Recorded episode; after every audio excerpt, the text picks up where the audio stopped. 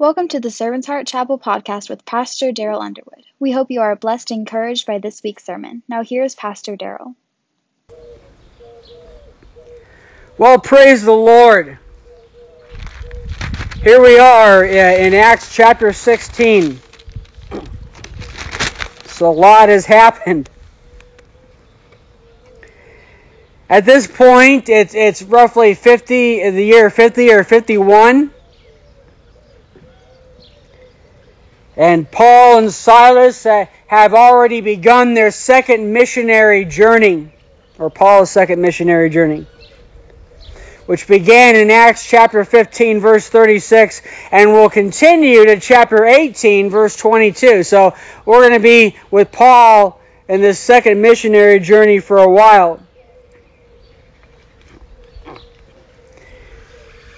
The word says in, in chapter 16, verse 1 uh, then he, referring to Paul, went on to Derbe and Lystra. Now, you know the Bible wasn't written in chapters, so it's kind of jumps right into the middle of it.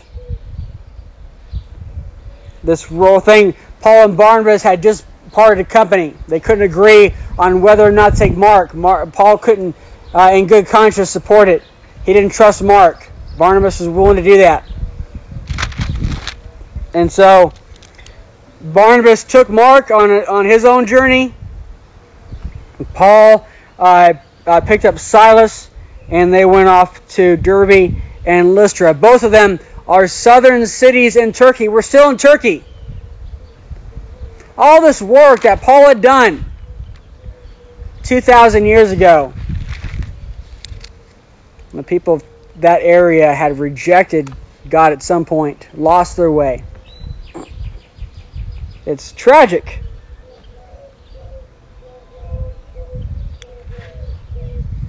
Can you imagine the United States a hundred years from now being to a point where you wouldn't have imagined that anything Christian had ever taken place here? That's possible. We saw that with North Korea.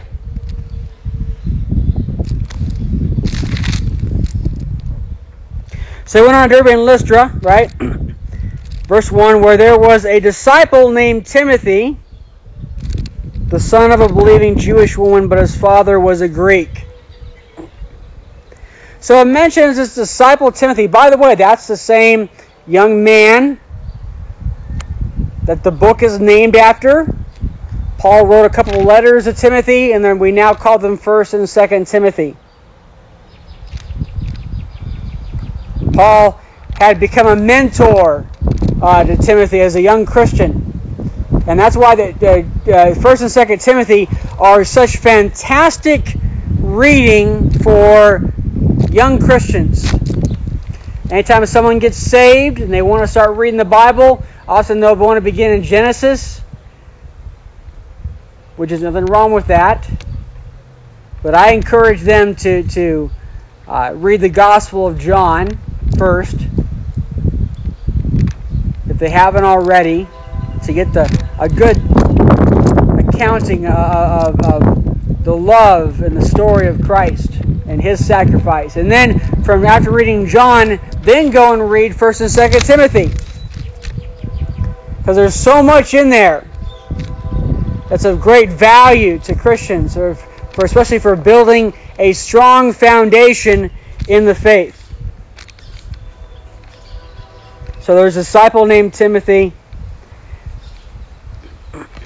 And the word they call him a disciple, and a disciple is an adherent who accepts instruction given to him and makes it his rule of conduct. So a disciple is someone who takes instruction and makes it his code of conduct.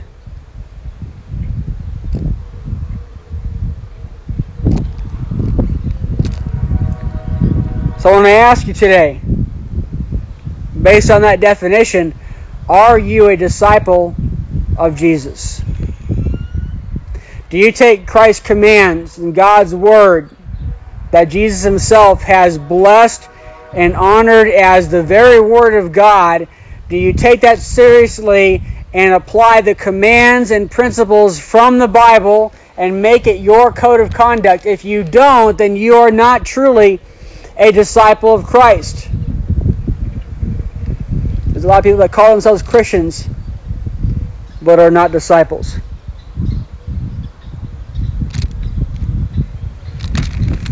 In 1992, when I first dedicated my life to God, I wanted to read everything in the Bible. I wanted to underline everything I could that applied to my life. I wanted to know what God expected of me. I wanted to make it part of my conduct, my life, my behavior, my thoughts and actions and words and deeds, intentions.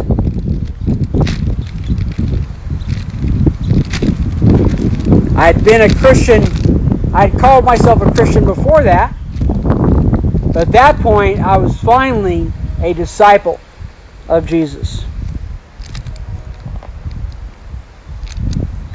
So there's a disciple named Timothy. He's a son of a believing Jewish woman. She's a believer in Christ. That word the Greek word that that believer, in the word believer is translated from, literally means dependable, faithful. It gives a lot more meaning to the idea of a believer than just, oh yeah, well, I, I, I believe in God. It's word service. I believe in Jesus. I believe in the Bible. It's it's I, I believe it. I take it seriously enough that I'm going to change, work on changing my thoughts, my, my renewing my mind. That's when you become a believer. That's when a true believer. There's a lot of people that say they believe, just like there are people who say they're Christians and aren't disciples. There are people who say they believe and aren't actually believers. I've had a lot of people over the years I've counseled, and I've had to tell them that they're they're their actions don't match their words. They tell me, oh, I believe in God. Oh, I believe this is true. I believe I should do this. I believe I should do that. But their actions don't match it.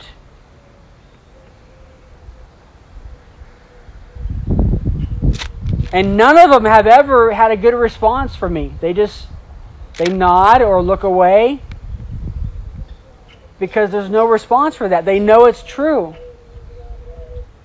They know they're not true believers. They're not dependable. They're not faithful. Faithful to the Lord is what we're talking about. So this this Jewish woman was dependable to the Lord. She was faithful to the Lord. And we're going to see some of that faithfulness shortly. But she's Timothy's mom. His father, though, on the other hand, was a Greek. Didn't say he was a believing Greek, so we assume he didn't believe. There's a lot of house, a lot of cases where the wife is a believer, the husband is not. And he'll make fun of her. He'll make it hard on her.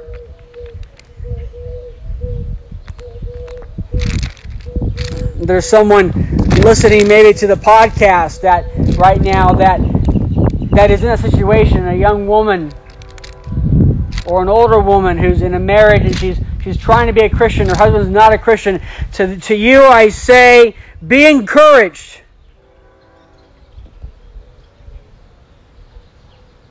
Rely on the Lord. Are many, many women who have saved their husbands by their faithful by their faithful and dependable service to God. What are we talking about? The woman is a true believer, right?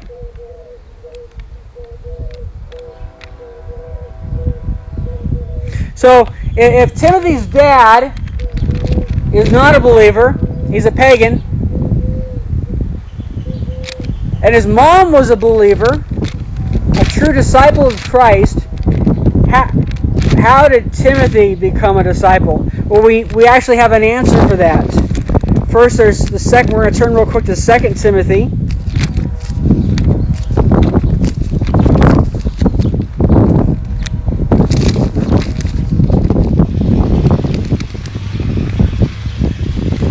Second Timothy chapter 3. verse 15. But Paul is talking to Timothy and he tells Timothy, And you know that from childhood you have known the sacred scriptures, which are able to give you wisdom for salvation through faith in Jesus Christ. So he's known this from childhood. Someone had to teach him. So who taught him? Well, we have an answer for that. In 2 Timothy chapter 1, verse 5, where Paul tells uh, Timothy, clearly recalling your sincere faith that first lived in your grandmother Lois and then your mother Eunice, and that I am convinced is in you also. So a sincere faith in God. This grandma was a God fearing woman. And mom saw that. And that impacted her life. And she became a God fearing woman. And even though dad was a pagan, Timothy saw something in mom that he wanted to be, he wanted to emulate. And Timothy became a God fearing man. And, and then and then a follower of Christ.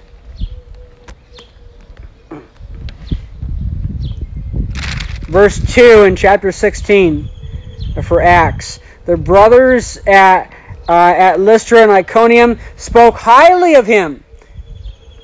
Timothy had a good reputation. When you, when you live, uh, try to live a life that's Christ like, you generally develop a good reputation uh, among people. Now, there will always be those who will speak evil of you. There will be those who lie about you. But those are usually the exception. As a general rule, people will trust you more than anybody else simply because you are trying to live a Christ like life. So that a good reputation spoke highly of him. Verse 3 Paul wanted Timothy to go with him, so he took him and circumcised him because of the Jews who were in those places, since they were all knew that his father was a Greek. Now, wait a minute. Paul circumcised Timothy? Didn't we just have this discussion that you didn't need to be circumcised to be saved? Well, yeah. Paul didn't do it for salvation, he did it for peace because he knew Timothy was Jewish. And he knew the other Jews they would come across, they would have a really hard time with that. Why is Timothy rejecting his heritage? Sometimes we do things for peace. And that's why he did it.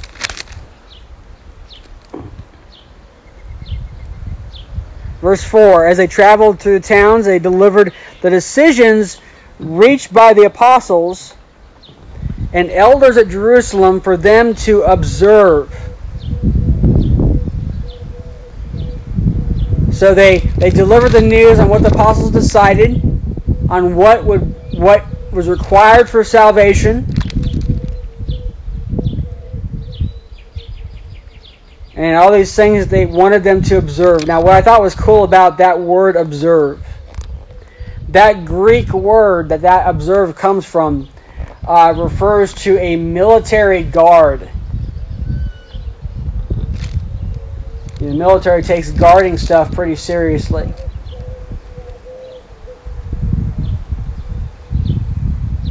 I remember, uh, uh, on the flight line. I, I, just got done with a maintenance flight, and uh, and they were the crew, air crew was dropping me off in the helicopter uh, and they were going to go take off again and, and do their regular flying.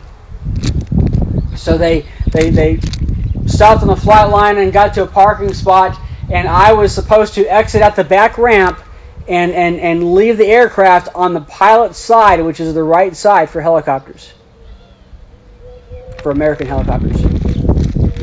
And so I exited, and I'm supposed to keep going until I'm out of underneath the rotor path.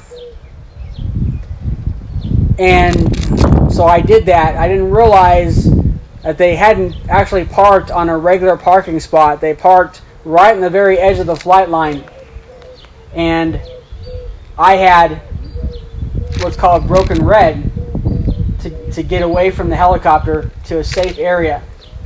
And so uh, once I did that and, and, the, and the helicopter started pulling away, I realized I was in a grassy area with a barbed wire uh, covered fence on one side and a red line on the other side. Now, if you, those of you don't know, red line on the flight line, that's considered a fence. And you're not supposed to break red. You're not supposed to walk over the red line. And having done that, the, the, the cops on base were already on me. They had already, as soon as the, the helicopter was leaving, they were pulling up, wondering what's going on, why I was in an area of the flight line I could not possibly get in legally. And I was wondering how I was going to get out of it. And so after discussion, they said, okay, go ahead and break red. Uh, they gave me permission to do that. They take, take you very seriously. They don't mess around. And so there's this, and, and I believe we should take a lesson from that in what God gives us to observe, what the Bible gives us to observe, we should take that very seriously and not mess around because there's a very real danger. And we take that danger all too lightly.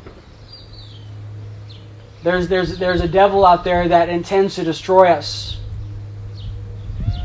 And we're not powerful enough to beat him. We need Jesus. We need to observe what He's told us to do and observe uh, the principles in God's Word and observe our own actions, our own mindsets, our own attitudes with the same sincerity and attention to detail that a military guard would when they're guarding something of great value. Verse 5. So the churches were strengthened in the faith. They were strengthened in the faith and increased in number daily. Wow, I'd love that. Wouldn't it? Every day we have more people in our church.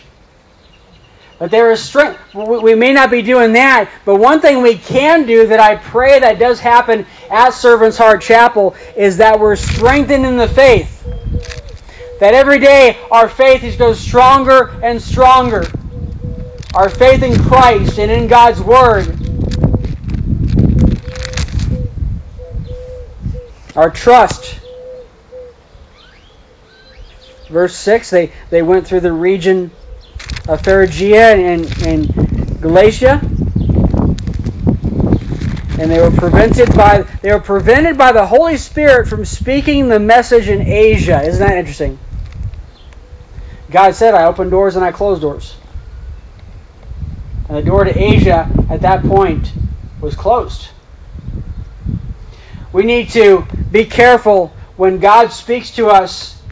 We need to be careful and take advantage of that opportunity and repent if we need to repent, make some changes, whatever we need to do at that moment. Because the devil will tell us, oh, you got tomorrow, you got next week. You don't have to repent right now. You can just do what you want to do. And later on, you'll get your heart right with God. Later on, you'll clear things up. But tomorrow is never promised, for one thing. Also, we see God sometimes closes doors, and you may never actually be given the opportunity to repent again. So they were, they were, they were refrained from speaking the message in Asia. Verse 7. Then, when they came to Mysia, they tried to go to uh, Bithynia, but the Spirit of Jesus did not allow them. Once again, no, don't go this way. Go another way. Sometimes the Holy Spirit will keep us from doing things. Keep us from starting new adventures. Keep us from beginning new endeavors, new plans. And it's been my experience that, first off, it's been my experience, I sometimes you just know that you're not to go a certain direction. You just know it. God does not want me to go this way. I remember Um, a couple years ago, I was asked to take over as uh, the Ministerial Alliance president for Clovis. And at first, like I was like, sure, I, I, I can do that. But as time went by and I began, I should have prayed about. By, by the way, I should have prayed about it first. I didn't. But they hadn't voted. They hadn't done the vote yet. But as time went by, I, I realized I, my, my heart became heavier and heavier about the situation. And I became, became more aware that God did not want me to take on that responsibility. And so I could call them and say, look, you have to find some, another nominee because I can't, I don't feel clear in doing this. Sometimes, sometimes you just know it. Uh, sometimes circumstances will keep you from uh, from it happening. You just you have this barrier and, and it can't happen. Sometimes it's, it's whether it's not getting the money you need to make it happen or some other circumstance. I remember when we were on Mitchell Street, and at, at, our place on Mitchell Street, the nursery was down the hall from the sanctuary. So whenever uh, a young mother had to go take care of their baby, they went down the hall and they closed the door and they were completely cut off from anything going on in the sanctuary. Well, I didn't like that. They, they, they came to church for a reason, and that's to participate in church. So I began to raise money for a closed circuit video feed where so a, a, mother could could she needed to go take care of business in the nursery she could do so and still feel like she's part of the service. Now up to that point mind you up to that point anytime we needed money for something it just showed up tim. I we had a bunch of baby christians didn't have a dime dime to them. But anytime I, I put out there, whether uh, other Bible Methodists, are, are uh, the the Alabama conference was awesome. They were always very supportive. But it was really easy to raise money for stuff, including the the, the, the mural that we did for the front window. That cost four thousand dollars. And I was a little hesitant to, to, to spend that much on it, but Brother Hedstrom thought it was a good use of money. He's like a, a, an actual church sign would, would cost twice that anyways. So, so and we raised that money quick.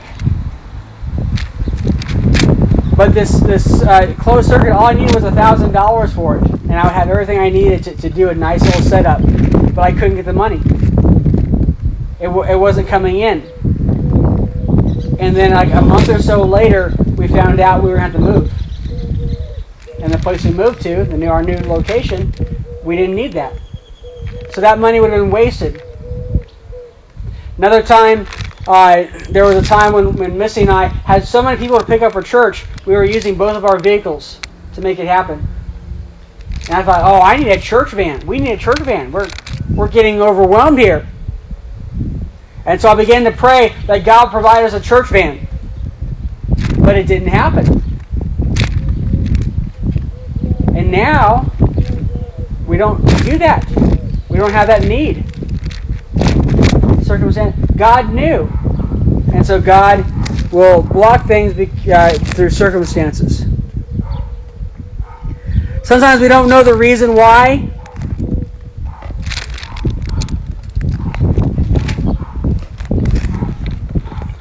Sometimes we don't know why God doesn't want us to do things. There's a story about a young woman who had prepared for missionary service on, on foreign fields. she went to school, she studied, she was ready to go.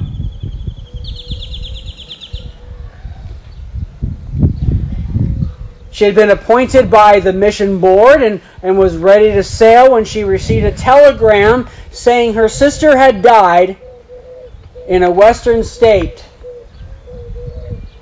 so she canceled her reservation and she went home. Her sister had left four little children, and there was no one to care for them. So this young woman chose to stay with them and take care of those four kids. Her heart was broken. Her dreams had been shattered. She had dreamed of being a missionary, and now she would never have a chance to go out for the Lord. However, she felt like this was the right thing to do. She felt like this was the Lord's will, and she submitted to the Lord's will and did the best she could do for the children. As they grew up, one by one, these kids came to her saying, Aunt, I feel that God wants me to be a missionary. So instead of one person going out as a missionary, because of her faithfulness to God and his call, four went out. She came to see that God's way was the best way. Sometimes that happens. Sometimes circumstances throw a wrench in our plans and we don't know what God has in store.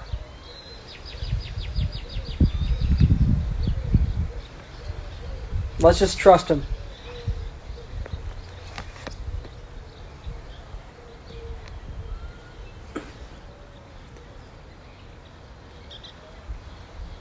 Whenever we know God's will, let's just surrender to it.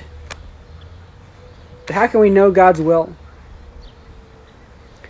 A man by the name of George Mueller, if you haven't read uh, uh, George Mueller's biography, I encourage you to do so. He was an amazing guy. He opened multiple orphanages and just did all kinds of wonderful stuff. And got, and, and George uh, George Mueller never asked for a dime from anybody. He went to God about it and prayed, and people just started sending him money. So, uh, uh, Brother Mueller had had six thoughts on finding God's will that I wanted to share with you uh, today. Number one, surrender your own will. Stop trying to fit God in your plans. And instead, just turn everything over to God and try to find your way in His plans. Number two, don't depend on feelings. Feelings come and feelings go, and feelings are deceiving. Feelings, it's wonderful to feel good. And we endure when we feel bad, but feelings should never direct our decisions for the Lord. Number three, seek the Holy Spirit's will through God's Word. Look to the Bible. What does God want me to do? Number four, note providential circumstances. As I said before, with uh, funding for different projects that I thought were of value to the church, just suddenly there's no, no, it doesn't happen. You know, it always happened before, things always fell into place, but this didn't happen. That's providential circumstances. Number five, and this is important, they're all important, but this is important pray. Pray about it. It is amazing how many people I've come across have major life decisions and have not really spent haven't spent any time in prayer, and even fewer haven't actually put any real time in prayer, uh, let alone fasting in prayer. I, I find that mind boggling. Something so serious and so significant as a life decision and you're not going to put forth effort, you put forth put more time and energy into uh, a game or videos or social media than you would talking to the the the uh, the, the the God and originator of the universe, who invites us to pray, invites us to bring things to Him. Number six, Brother Mueller suggested we wait. Be patient. I have got myself into trouble at times when I became impatient and I jumped the gun and I jumped into something that God didn't want me into. I don't have bad intention. We're not talking about sin. We're just talking about foolishness and jumping into things. Wait, wait for God's leading. And you'll know it when you see it. Can I add one more thing about God's will?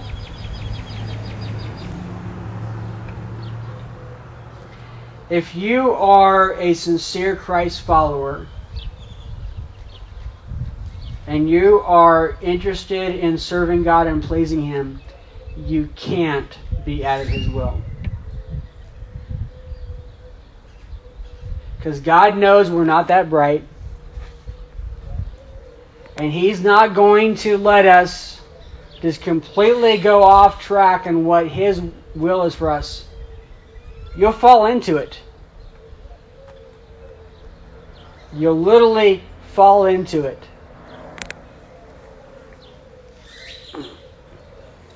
A lot of Christians that were concerned about, oh, am I in God's will or not? I, I've, I've haggled that. Oh, am I in the Lord's will or not? Are you doing right today? Are you living right before the Lord today? Are you living a life that's pleasing to the Lord today? Are you taking advantage of whatever opportunity God gives you to minister to others, to share the gospel, to to uh, help somebody in need? Then you're in His will. Okay.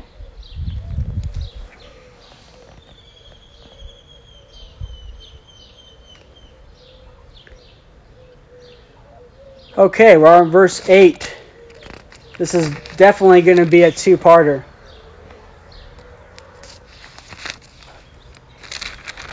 Let me see if I can get to verse 20 today. I don't know. So, bypassing Mysia, they came uh, down to Troas. During the night, a vision appeared to Paul a Macedonian man was standing, standing and pleading with him, Cross over to Macedonia and help us. So Paul had this vision, this guy from Macedonia, begging for help, help us. Verse 10 After he had seen the vision, we immediately made efforts to set out for Macedonia, concluding that God had called us to evangelize them. Now, there's a significant word in this sentence the word we. This would indicate at this up to this point, the writer Luke, Luke the evangelist, Luke who was either a Hellenistic Jew or a converted Greek. I tend to think uh, that he was he was not Jewish. Um, but I have nothing to base it on. That's just a gut feeling. So that's just a pure speculation. But Luke the, the writer of, of the Gospel according to Luke and the writer of Acts and the guy who hung out with Paul when he was in Rome during his last days in Rome. Uh, he used the word we. Up at this point, it was they and them and him. And now it's we. So at this point, we can we can safely assume that Luke had joined them. They were in Troas. Luke must have been in Troas. And so they, they joined them in their missionary journey. And the second significant word is right after that. He said, We immediately. It wasn't later on or we eventually, it w- or even quickly. It was we immediately made efforts to set out for Macedonia. We as Christians need to be prepared to respond to God's call for service. We need to be prepared. Too many Christians are not prepared, are not ready for God's call to service. They they they uh, would be called if it were not for their finances. They've accumulated so much debt they can't be of service to God. There's some Christians that would be called but they have tied themselves up with so many personal and community obligations that they have no time to be of service to God. There are some Christians who would be called, but they have involved themselves in some kind of sin. And they've either ruined their reputation or just simply have invalidated qualification for service because of the sin. And it would take years to rebuild that. If they repented, and I hope they do, it would take years to rebuild that trust for they were they would be ready, even at a low level, to be ready to be of service to God. So let's be prepared to respond. Let's be ready. Let's not let anything hinder us. As Paul talked about, let's lay aside every sin and every weight which easily besets us, so we may run the race. Let's get ready to run. So we immediately made efforts to set out for Macedonia, concluding that God has called us to evangelize them. And I think I'm going to stop right there after verse 10. So we have a lot more to talk about. The rest of chapter 16, we have a woman's conversion with the outdoor service, which we didn't even get to today. Then Paul and Silas spend some time in prison, and the jailer gets saved. Some wonderful things happen, and we're going to talk about that uh, next Sunday, Lord willing. Let's stand.